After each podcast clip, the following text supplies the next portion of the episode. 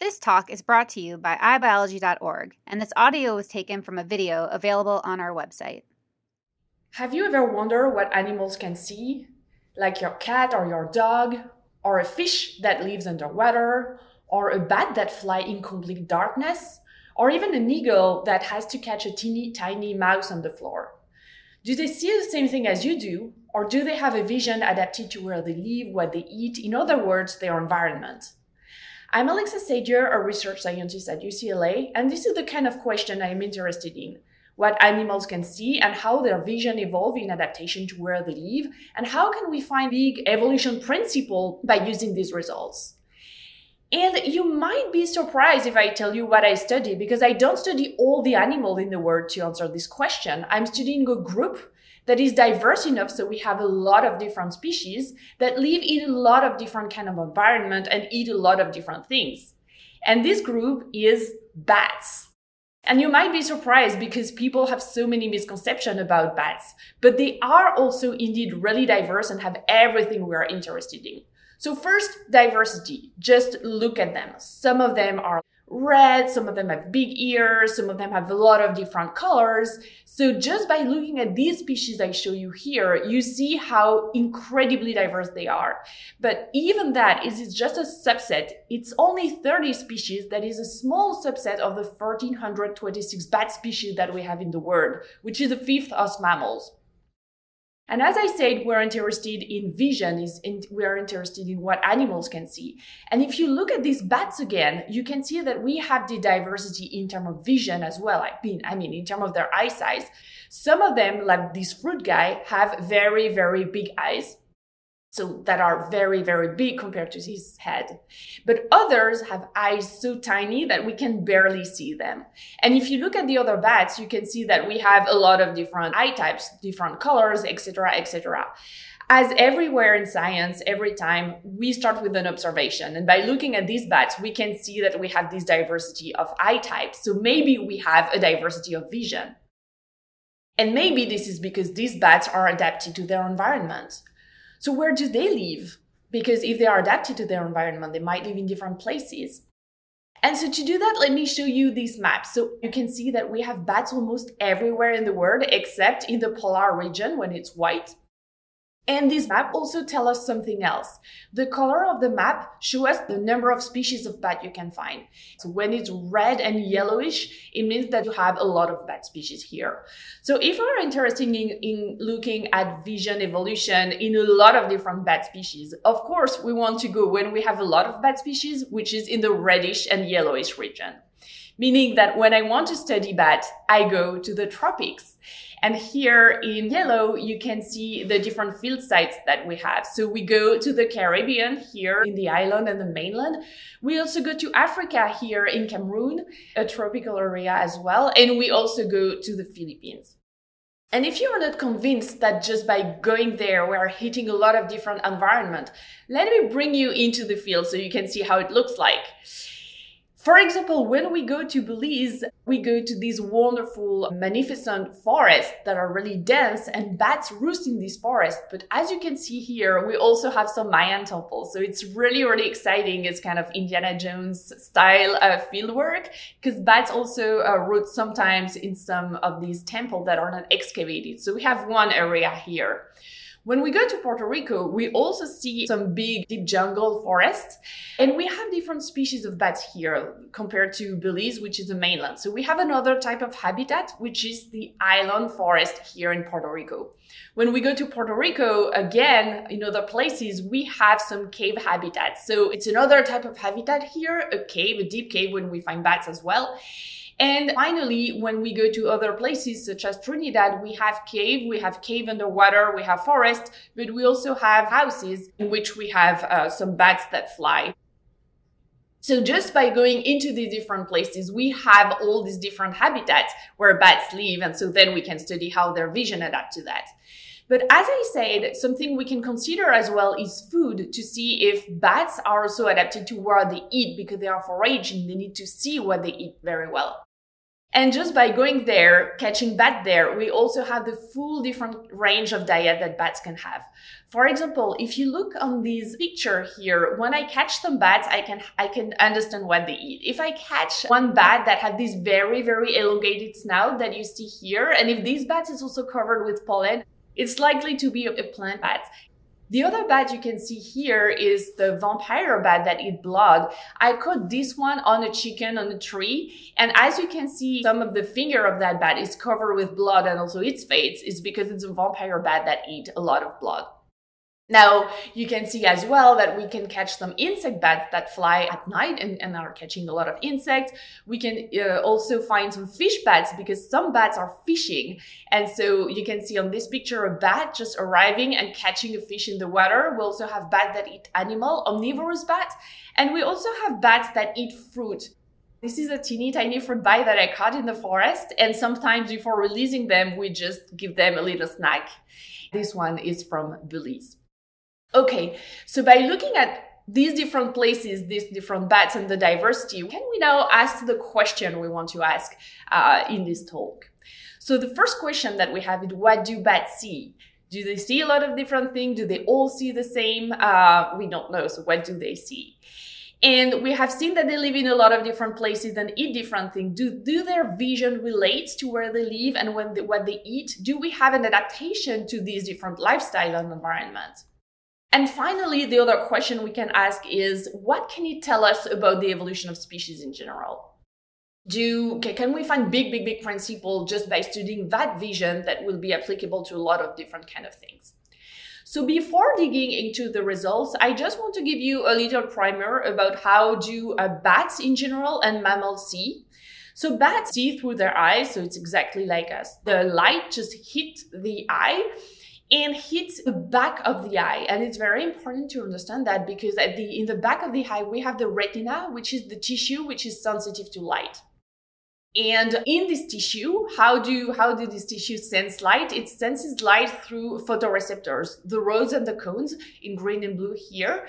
And these photoreceptors are the cells that are able to sense the light and to relay this light message through a couple of cells and neurons into the brain that will reconstitute the images. As I said, we have two types of photoreceptors. Why, why do we have two types? We have two types because they are sensitive to different types of light.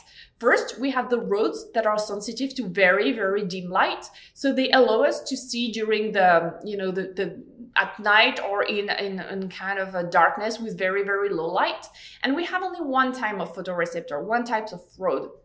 So that's why we see in black and white during the day and when the light is like you know at dusk and dawn so low light we have the cones that are active and we have three types of cone and it allows us to see in all the different colors of the visible spectrum how? So we have some red cones, green cones, and blue cones.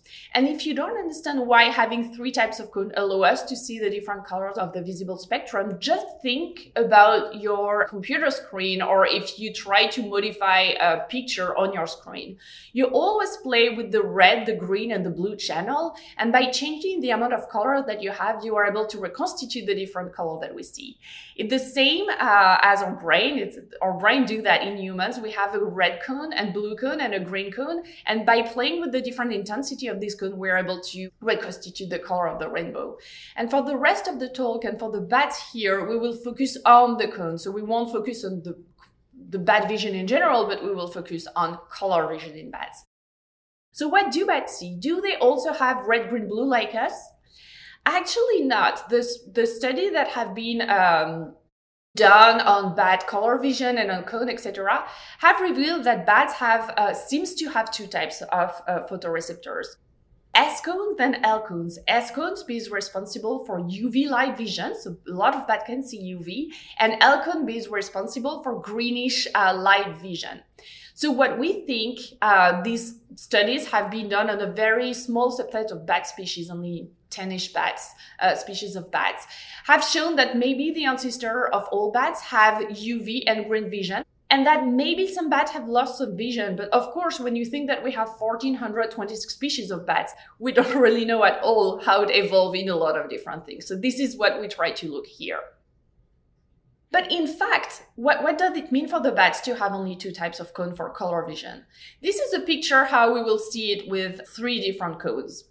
And this is what bat would see with two uh, different colors. So they would see something that would be kind of close to uh, what colorblind people would see, people that lack uh, the red cone in human. So they would see that. So of course, if you think about being a bat and seeing this, you can see that it, it can have some implication in how we, you will discriminate food on the foliage, etc. And if you lose one or the two cone, it, you will see basically black and white. So a better understanding color vision at this point for a bat, for the point of view of the bat, and also for the point of view of evolution, can you know help us to understand what's going on. So, how will we study the presence absence of these cones and the color vision? How we will do that in the lab concretely?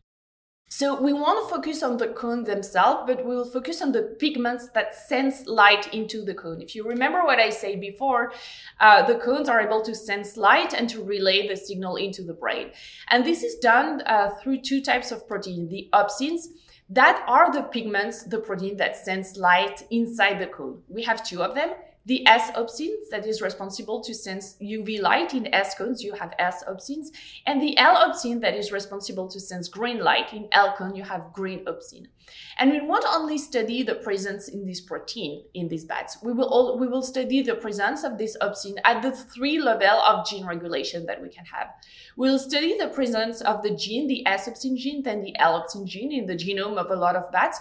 We will see if this gene is expressed by checking of the presence absence of the RNA of these genes. And we will also check if a protein is produced at the end. So do we have an S opsin and an L opsins to make an S cone and an L cone? So keep that in mind. It's really important. We will study all the three level of regulation here. Okay, so how we will do that in the lab? How we will study these three level of regulation? So to do that, we will do that on 55 species of bats that span the variation in terms of environment and the variation in terms of the diet that we can find in these bats. And we did that in field species, so in species that we caught in the wild, but also using museum specimens uh, for the protein at least. And I will uh, talk a little bit more about that in a minute.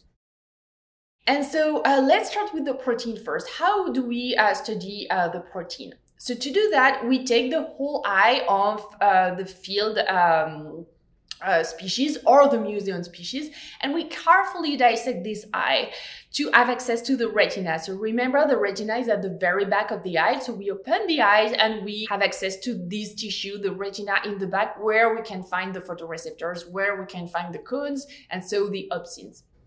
And on this retina, we then use an antibody that will recognize specifically either the L uh, opsins or the S opsins. And just by putting this antibody on the retina, we're able to see if we have or not the S cone and the L cone. How? Could the antibody will recognize specifically the opsins. And when you have a lot of opsin in a cone, you will have a dot here that you see in green for here, the L cones.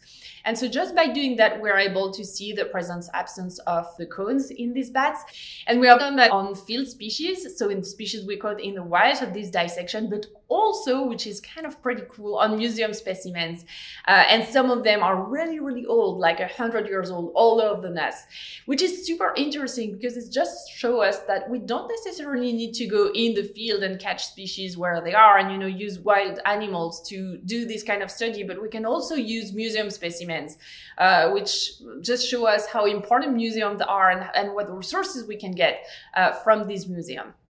So this is what we do for the protein detection. How do we detect the RNA, the mRNA, so the expression of uh, the opsin gene? So to do that, we take the whole eye of a bat and we sequence all the mRNA coming out of these eyes. And uh, we were looking for the presence of the L opsins and the S opsins in this subset of mRNA that we have in the eyes. And finally, we uh, look at the presence absence of the uh, S-opsin, of the L-opsin gene uh, by uh, PCR and sequencing in the genome, because for a lot of these bats, of course, this is a non-model species. So we don't have the genome. We have the genome of only few of them, and we probably have more genome in the future, but right now we just can't just go on the database and look for a gene on the genome because it's just not there. All right, so we have the setup to study protein, mRNA, and uh, DNA. So what are the results? What do bats see? So let's start with the protein first. what can uh, these flower shaped retina, what is the, the study of the protein can tell us about that vision? It can tell us a lot more than just the presence absence actually. So we have this flower shaped retina here. You have an example of an insect species and we were looking for the presence of the L cones and the S cones. As you can see for this species, we have the presence of the L cones and the S cones. We can see the dots for both things. But it's not the only thing we can see. By looking at that, you can also see that we can assess the density of the cone that we have. Just by counting the number of dots that we have by square millimeter, we can see if a bat would have more cones than another one, or if we have more L cones than S cones. And it is very important for bad vision. Just again, think about your camera. You have a number of pixels. The more pixel you have, and the best the resolution of the camera would be. It doesn't translate exactly like this for vision, of course, it's more complicated than that, but just keep in mind that changing the density of cones would have kind of the same uh, idea, the pixel of your camera. The vision would be different, the things you, you would be able to see will be different in your brain. And so just by assessing the, the, the assessing the difference in terms of cone density between bats will help us to understand better, uh, to see if bats have a different vision. So let's do that of a lot of different bats. So here you have a subset of what we have been doing in many bats that have different diets and uh, that live in different environment as well. And here the diet is indicated with the little uh, insect or the flower or the fruit, etc. So the first thing we realized is that we were able to detect S cones and L cones in many species of bats with different diets. So that's interesting. But then we realized that we don't detect S cones everywhere. Some species have lost S cones and so have lost UV vision. So here we have some species that have the two color visions, so that are able to discriminate colors, and some species that have only L so they are only able to see one color, and so that probably see kind of in black and white. So we have these two first different types of bats, which is interesting. They don't all see the same thing. The other thing we can see is that the density of cone varies a lot between species. We have some species here that have very dark retina in the little cartoon that I have here that have a high density of cone, whereas others, like for example, uh, sowelli here, have less L cones and even less S cones, showing that the vision capabilities between bats are different. And this is probably because these bats don't need to have the same um, vision capabilities to be able to forage or sense food, etc., etc. So we have this huge variation between bats. It's not fixed. All the bats seems to be different things. And we also have less S cones than L cones when we have both which is again interesting because the only pigment that we lose is the S opsin. So we lose the S cones in some bats. And when we have both, we also have less S cones, meaning that maybe it's not that important, but it's just something that is gained or retained in the bats that need to have discrimination of color and to see UV vision. Okay. So we lose the S cone in some bats, and what is the mechanisms behind the loss of the S opsin genes? So to do that, we will look at the conservation of the DNA, the mRNA, and the protein, the three level I talked about before, just to see if we can give us, if it, it can give us some insights about uh, how do we lose um, a trait and these genes uh, in bats. So first, as I said, the L genes and the L cones are present in all bats, seems to be there in all bats. And this is exactly what we see here. We can find in all the bats that we study here, it's a subset of the 55 uh, species of bat we study for clarity. And that you can see is we indeed have a conservation of the DNA. Uh, we have a conservation of the mRNA expression and uh, the protein. They are present everywhere in the green uh, codes in the L-opsin gene, which is what we expect. Now, when we look at the S-opsins, the picture seems to be completely different. We have a loss of the S-opsin genes, but a different level of regulation. So if we look, for example, at these species, we have what we would expect when we first think about it. We have lost the S-opsin genes. We don't have an expression, of course, in the mRNA, and we don't have an expression of the protein either. We have a complete loss of the S-opsin genes in these species. Now, if we look at another species, the picture seems to be different. We can still find the S-opsin gene in the genome, but we don't have the expression of the mRNA, and of course, we don't have the expression of the protein. So for this species, we still have the gene in the genome, but we have lost the other level of regulation here. And we have another case when we can find the gene in the genome and the mRNA is expressed, but we can never find a protein. So here we have lost this S opsin at another level of regulation. We have the DNA, we can find the mRNA, but we will never have a protein ex- expression of the gene. And this is really important because just by looking at this three level of regulation, we're kind of catching evolution in action. We can see that uh, we, when we lose a trait here, when we lose the S opsin, we don't necessarily lose everything at the same time and everything from scratch. We don't necessarily lose the gene, the mRNA, and the protein. We have different steps where we can lose different level of regulation. Now, as I said, we are trying to relay these losses to uh, the adaptation to environment and food. What's going on? By just looking at these different um, uh, species here, can we find a link between the loss of the S opsin and the adaptation to different environment and food?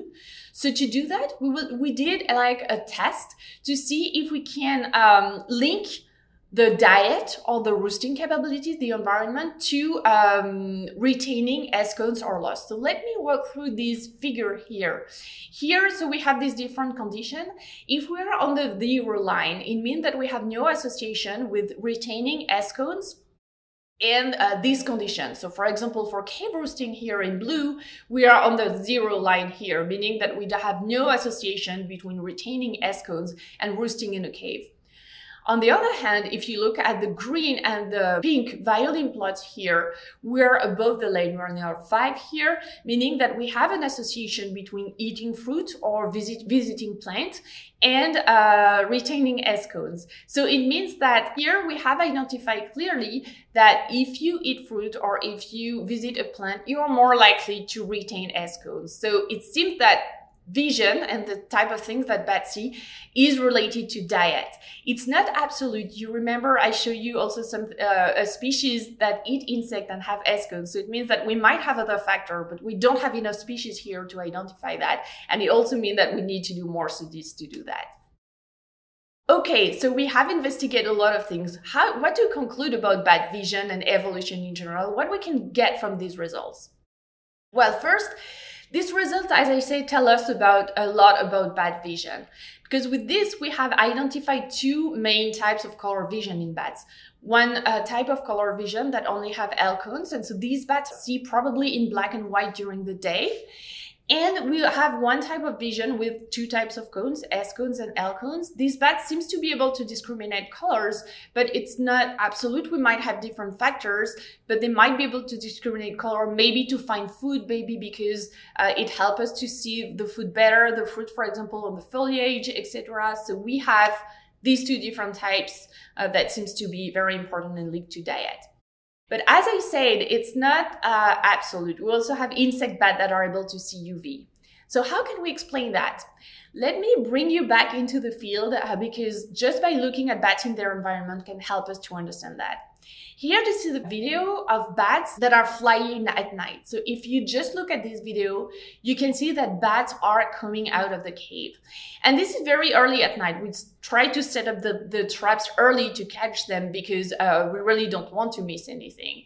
And you can see that the light is still uh, very uh, high in the sky. The, the, the light level is still high meaning that these bats fly out of the cave when it's it's not dark out yet. So maybe they do need to see to have a better color vision because they fly during the day. Now we also have some bats that come out of the cave when it's really dark. And maybe these bats don't need to see to have a good daylight color vision because the light is already very, very dim when they go out.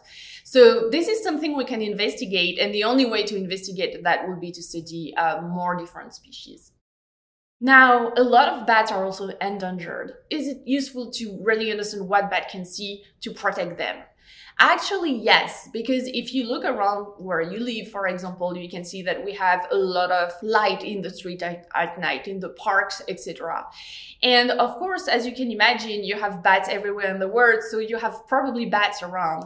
And so by understanding what they see, it can also help to protect that them to find a light that won't affect them. For example, we do think that red light won't affect bats as much as white and green light, for example. So we can think about how to change uh, the light that we have in the street or in the parks or in different areas to be better for bats and to help them, you know, to protect them, etc.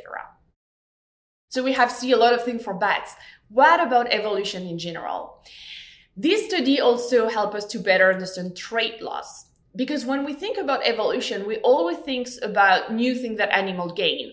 You know, we gain, for example, new abilities to uh, be underwater. Some species gain new abilities to fly, but we never think about how we can evolve by losing things which is something that has been very important in evolution. When you think about it, dolphins, for example, have lost their limb, or cavefish have lost their eyes in the cave.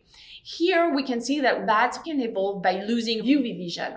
And it's another textbook example of how species evolve by losing something. And our studies also show us how we can better understand uh, trait loss and how to study trait loss because a lot of studies focus on uh, the morphology or only the DNA to assess stress loss. When we have a trait that is controlled by a gene, which is the case here for S opsins, where we tend to look only at the DNA to assess the presence absence of this trait. But what we have shown is that we can't only do that. Sometimes we have the DNA, but we don't have the protein. Sometimes we have the RNA and we don't have the protein. So our studies show that it's important to look at the whole process to really understand what's going on. And it also tells us a lot of things about possible lost and regain, etc. Because you can imagine that if you lose only the RNA, maybe we have a possibility to regain this trait later if we need so, if we have kind of a hotspot of evolution when we lose or regain trait easily.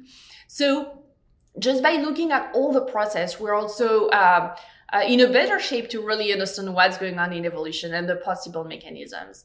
And our study also show how important it is to study a lot of different kind of species and not only one. Because if we study a subset of species, we can be like, okay, bats see in two colors, or this species have this trait loss, etc. And our study show that it's way more complex and diverse what we think it is. So to really understand how species evolve, we need to study a lot of them. Okay, so what are the main main message of that talk? I think I said already everything, but just to sum up, first we have shown here that bad color vision is adapted to diet and other conditions and is way more complex than we think it is, and that we really need to study all the bad to really have the big picture.